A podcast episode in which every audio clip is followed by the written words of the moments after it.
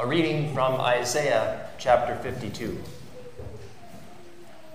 Behold, my servant shall act wisely.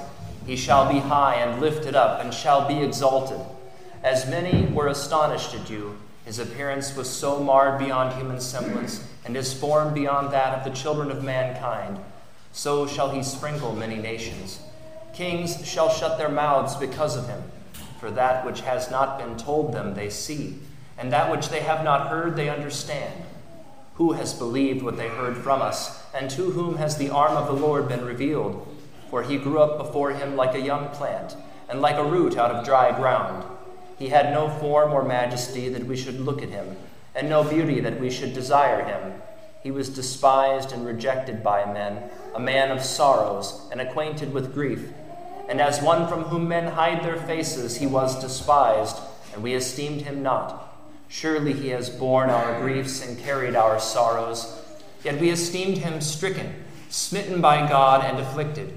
But he was wounded for our transgressions, he was crushed for our iniquities.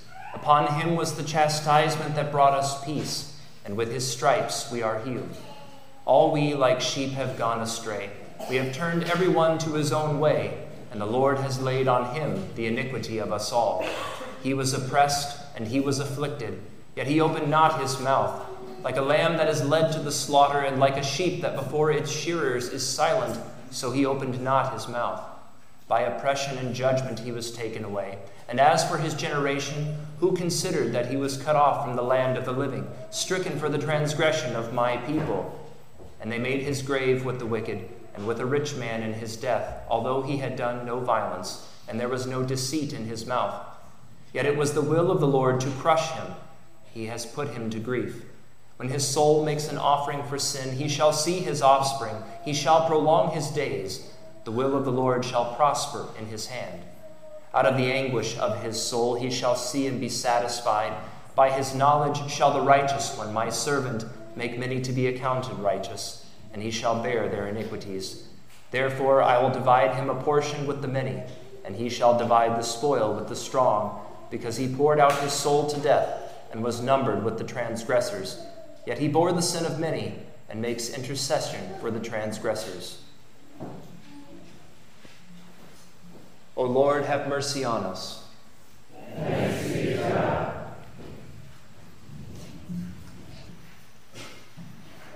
The Passion of our Lord Jesus Christ according to St. John, the 19th chapter. Then Pilate took Jesus and flogged him, and the soldiers twisted together a crown of thorns and put it on his head, and arrayed him in a purple robe. They came up to him, saying, Hail, King of the Jews! and struck him with their hands. Pilate went out again and said to them, See, I am bringing him out to you, that you may know that I find no guilt in him. So Jesus came out, wearing the crown of thorns and the purple robe. Pilate said to them, Behold the man! When the chief priests and the officers saw him, they cried out, Crucify him! Crucify him! Pilate said to them, Take him yourselves and crucify him, for I find no guilt in him. The Jews answered him, We have a law, and according to that law he ought to die because he has made himself the Son of God. When Pilate heard this statement, he was even more afraid. He entered his headquarters again and said to Jesus, Where are you from? But Jesus gave him no answer. So Pilate said to him, will you, you will not speak to me? Do you not know that I have the authority to release you and authority to crucify you? Jesus answered him, You would have no authority over me at all unless it had been given you from above. Therefore, he who delivered me over to you has the greater sin. From then on, Pilate sought to release him, but the Jews cried out, If you release this man, you are not Caesar's friend. Everyone who makes himself a king opposes Caesar. So when Pilate heard these words, he brought Jesus out and sat down on the judgment seat at a place called the stone pavement, in Aramaic, Gabbatha. Now it was the day of preparation of the Passover. It was about the sixth hour. He said to the Jews, Behold your king! They cried out, Away with him! Away with him! Crucify him! Pilate said to them, Shall I crucify your king? The chief priests answered, We have no king but Caesar. So he delivered him over to them to be crucified. So they took Jesus, and he went out bearing his own cross to the place called the place of a skull, which in Aramaic is called Golgotha. There they crucified him, and with him two others, one on either side, and Jesus between them. Pilate also wrote an inscription and put it on the cross. It read, Jesus of Nazareth, the King of the Jews. Many of the Jews read this inscription, for the place where Jesus was crucified was near the city and it was written in Aramaic, in Latin, and in Greek. So the chief priests of the Jews said to Pilate, Do not write the king of the Jews, but rather, This man said, I am the king of the Jews. Pilate answered, What I have written, I have written. When the soldiers had crucified Jesus, they took his garments and divided them into four parts, one part for each soldier, also his tunic. But the tunic was seamless, woven in one piece from top to bottom. So they said to one another, Let us not tear it, but cast lots for it to see whose it shall be. This was to fulfill the scripture which says, They divided my garments among them, and for my clothing they cast lots. So the soldiers did these things. But standing by the cross of Jesus were his mother and his mother's sister, Mary the wife of Clopas, and Mary Magdalene. When Jesus saw his mother and the disciple whom he loved standing nearby, he said to his mother, Woman, behold your son. Then he said to the disciple, Behold your mother. And from that hour the disciple took her to his own home. After this, Jesus, knowing that all was now finished, said to fulfill the scripture, I thirst. A jar full of sour wine stood there, so they put a sponge full of the sour wine on a hyssop branch and held it to his mouth. When Jesus had received the sour wine, he said, It is finished. And he bowed his head and gave up his spirit. Since it was the day of, the prepara- of preparation, and so that the bodies would not remain on the cross on the Sabbath, for that Sabbath was a high day, the Jews asked Pilate that their legs might be broken and that they might be taken away. So the soldiers came and broke the legs of the first and of the other who had been crucified with him. But when they came to Jesus and saw that he was already dead, they did not break his legs. But one of the soldiers pierced his side with a spear, and at once there came out blood and water. He who saw it has borne witness. His testimony is true, and he knows that he is telling the truth, that you also may believe. For these things took place that the scripture might be fulfilled not one of his bones will be broken. And again, another scripture says, They will look on him whom they have pierced. After these things, Joseph of Arimathea, who was a disciple of Jesus, but secretly for fear of the Jews, asked Pilate that he might take away the body of Jesus. And Pilate gave him permission. So he came and took away his body. Nicodemus, also, who earlier had come to Jesus by night, came bringing a mixture of myrrh and aloes, about 75 pounds in weight.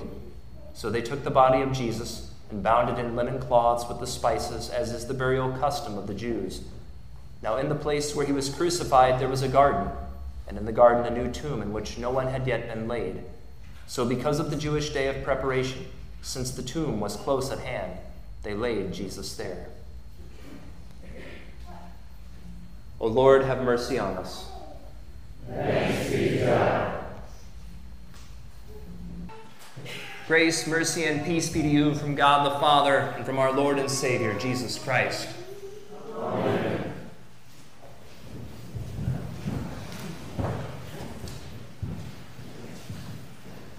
Greatest offense in the church is the cross of Christ. It is the scandal of scandals, the stumbling block of all nations. The crucifixes in the sanctuary are veiled now. The image of Christ is cloaked in darkness, as Christ was covered by the darkness of sin and death and judgment. On Judica Sunday, Jesus hid himself from the Jewish leaders so they wouldn't stone him before it was the right time for him to lay down his life. The knowledge of Christ and the atonement was not revealed to the wisdom of men, hence why the crucifix is then veiled until Easter. There is a hiddenness about the cross. It is foolishness to the human mind. What God has done there confounds the best thoughts and wisdom man can think up apart from the Spirit of God. A veil of ignorance concerning these matters remains upon the minds of all who are perishing apart from faith. Consequently, the sight of the cross is an offense. What God has done there appears ugly and nasty. So many, even some Christians, shy away from the sight of the crucifix.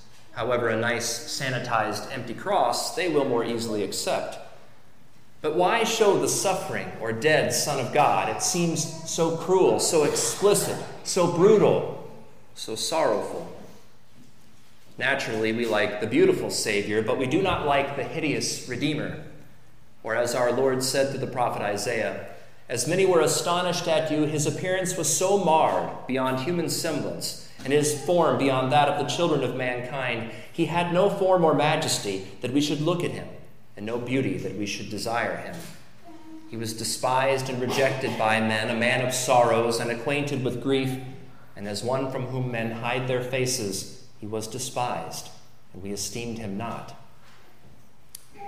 The ugliness of Christ's cross includes this that we, the human race, those who were made in his image, rejected Jesus Christ. We did not want a Savior. We did not want him to shed his blood for us. The very best of the pious among us might have said with Peter, Never, Lord, this shall never happen to you. We did not want nor think we needed the ugly, nasty atonement. A nice, gentle, pretty atonement, please. But that is really the old Adam pulling the wool over his own eyes. We do not want a redemption by blood because we think that our sin is not that serious, but it is most gravely serious. Our sins reveal a rejection of the law of God, His holy Ten Commandments, a lack of fear, love, and trust in Him. Our sins show a rejection of His right to judge us, which is also why we naturally turn away from the crucifix. We want ourselves on the throne and God serving us. We want the right to complain to Him when things go wrong as if He were some kind of hireling, an employee whose work performance we have the right to evaluate.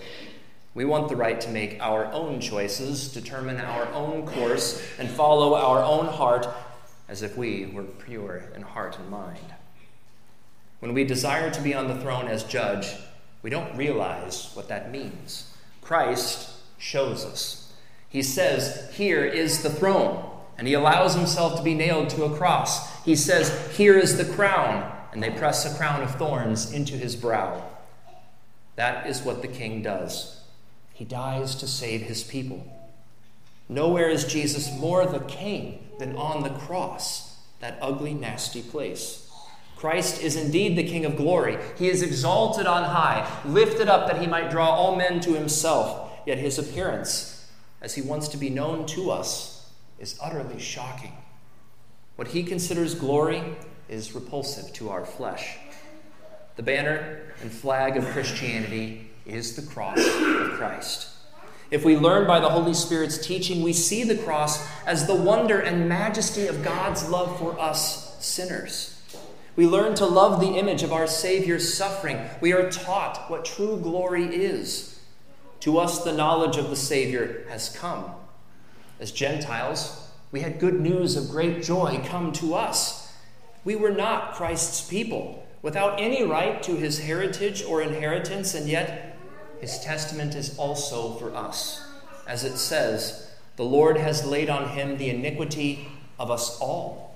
Notice that it says all and not some had their sins placed upon the suffering servant, Jesus Christ. He would not allow any sins to go unatoned for, even though many will not receive the benefits because they reject Christ, the benefactor. But for us who, by the Holy Spirit, see the truth of his cross, we know that he has died for us. Therefore, Isaiah says, For that which they had not been told, they shall see, and that which they had not heard, they shall consider. So we see the sight of the Savior crucified for us. We see our sins placed upon his body on the tree. We see our salvation written in his blood. This is the meaning of what the prophet writes. He has borne our griefs and carried our sorrows. They're our sorrows, not his. He, the beautiful, holy, and glorious Son of God, is his in his immaculate grace. He should have never even shed a single tear in his whole life. But his desire, out of love for us and obedience to his Father, was to carry all the pain that belonged to us, all our shame, all our anguish. all our guilt. Our pain should have been eternal. There should have been no end to our suffering, no comfort for our sorrows, but Jesus took it on himself. As John proclaimed, Behold the Lamb of God who takes away the sin of the world. And this is the very core of the scandal of the cross. The cross shows us, like a mirror, what we deserve. If we reject that, then we take offense that anyone would judge us that harshly. The sinful flesh says, Well, surely I don't deserve hell and all of its anguish. The sinful flesh balks at the sober truth that the guilt of our sin can only be removed by the atoning sacrifice of the Son of God. But if by the Spirit we believe the truth and we confess, This is God having mercy upon me, the sinner, then we see Christ's crucifixion for what it is the most precious treasure and revelation of God's love. The prophet Isaiah says, When you make his soul an offering for sin, he shall see his offspring, or literally, he shall see his seed. Now, the word seed usually means descendants, but Christ had neither children nor wife, at least not according to the flesh. Although he did not have children by blood, well, he had them by the shedding of his blood. He created his family and household by the redemption he suffered to accomplish. This seems to be the meaning of that difficult word that the prophet Isaiah wrote in chapter 9 For unto us a child is born, unto us a son is given, and the government will be upon his shoulder. And his name will be called Wonderful, Counselor, Mighty God, Everlasting Father, Prince of Peace.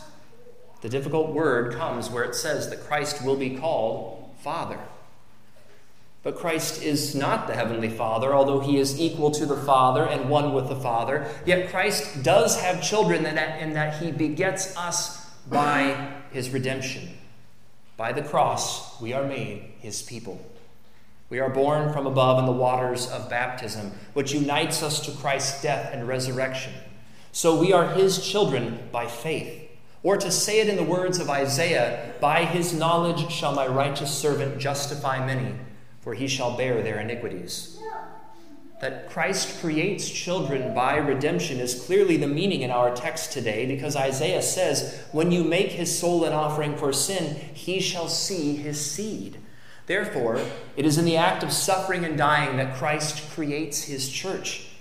As Jesus said in John 12, Truly, truly, I say to you, unless a grain of wheat falls into the earth and dies, it remains alone. But if it dies, it bears much fruit.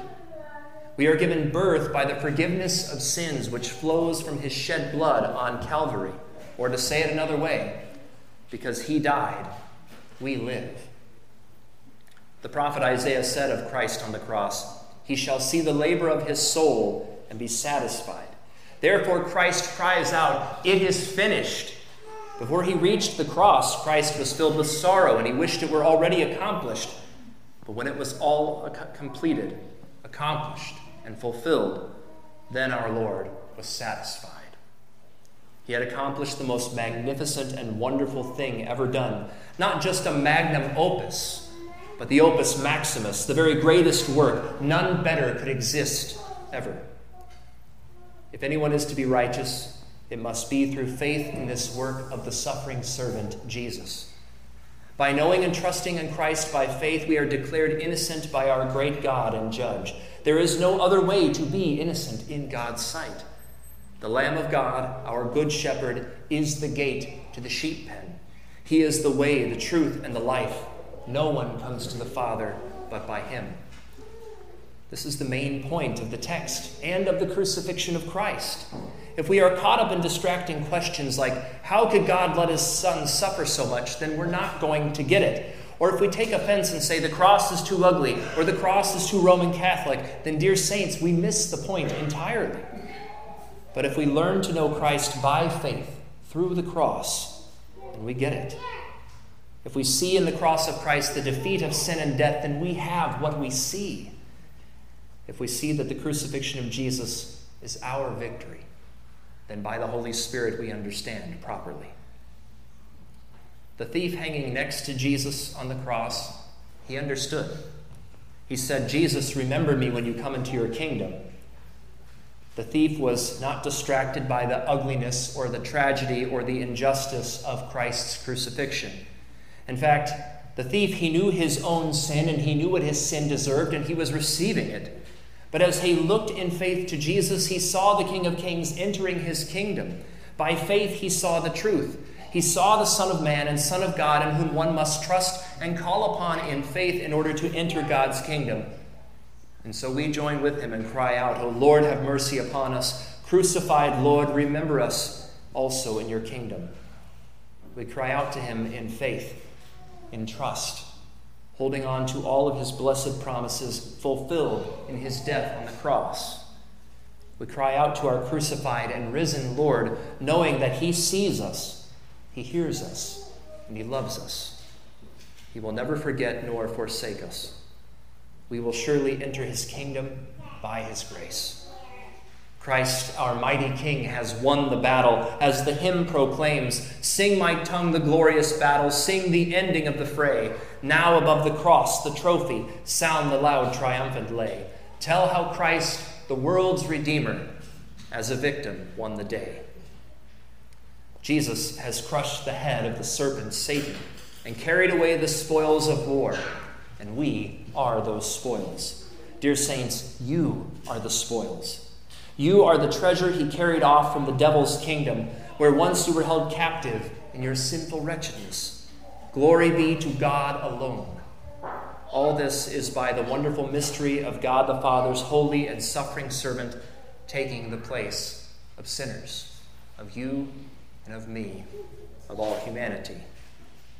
He was numbered among the transgressors so that we might be numbered among the saints. And so we are. In the name of Jesus. Amen. The peace of God, which surpasses understanding, guard your hearts and minds in Christ Jesus. Amen.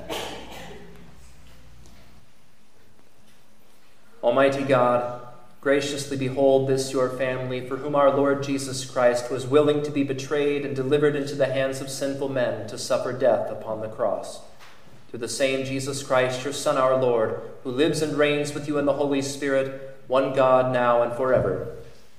Amen.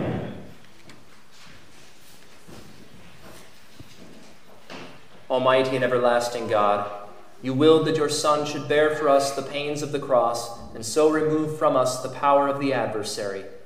Help us so to remember and give thanks for our Lord's passion that we may receive forgiveness of sin and redemption from everlasting death. Through Jesus Christ our Lord. Amen.